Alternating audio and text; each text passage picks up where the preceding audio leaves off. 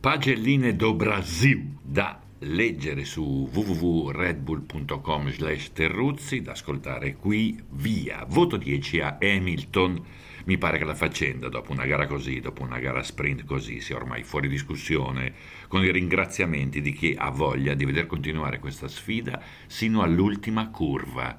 In Brasile, strepitoso. Non becca la lode perché quando fa il ruffiano anche col pubblico brasiliano proprio non si può sentire. Voto 9 a Giovinazzi, non un granché la gara, ma qui stiamo tutelando una minoranza assoluta. Licenziare un pilota in novembre è come fare lo sgambetto a un bambino con in mano il gelato, per prendere un pilota che di buono ha solo il denaro. Complimenti all'Alfa Romeo, estinta ormai su tutti i fronti.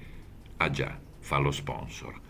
Voto 8 a Verstappen per guidare ha guidato come sa, ma ha anche preso una bella bastonata nel momento in cui aveva nel naso il profumo dell'arrosto con le patate e sulla manovra, nel momento del primo attacco di Hamilton, se posso permettermi, andava penalizzato. Lo dico consapevole che il mio parere conti come il due di picche, briscola, fiori. Voto 7 al pubblico brasiliano, anche senza eroi locali, con Ronaldo a Valencia un entusiasmo strepitoso. Sotto quel sole lì, con tribune quasi completamente scoperte, hanno goduto di brutto. Non capita spesso da quelle parti. Voto 6 a Sainz e a Gasly. Carlos ha chiuso dietro Leclerc, ma ha tirato fuori un sabato di primo ordine e non ha fatto come Vettel quando ha visto Leclerc all'attacco al giro 1.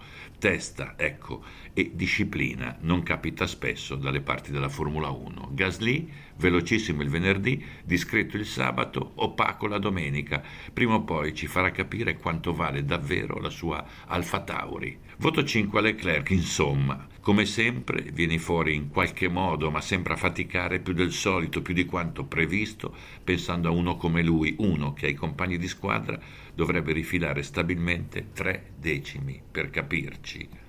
Voto 4 a Perez.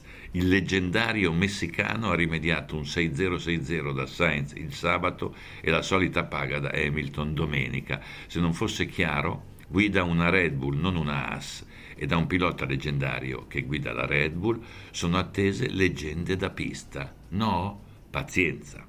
Voto 3 a Norris, una gara buttata via in 200 metri. Anche lui, forse, ha perso energie e forma fisica. Sta di fatto che è un po' scomparso dopo una serie di gare luminose. Sembra un po' Ricciardo ad inizio anno, per dire. Non un gran figo.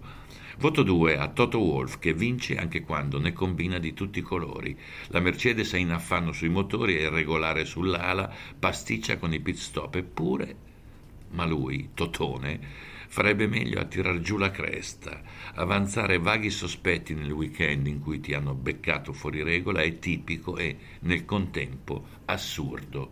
Voto 1 a Tsunoda ma come, caro il mio Nippo, eravamo pronti ad accoglierti tra gli emergenti e mi vai dentro un casino inutile, dentro un duello inutile. Che succede? Una retromarcia? Una depressione? Ma dai, dai, dai.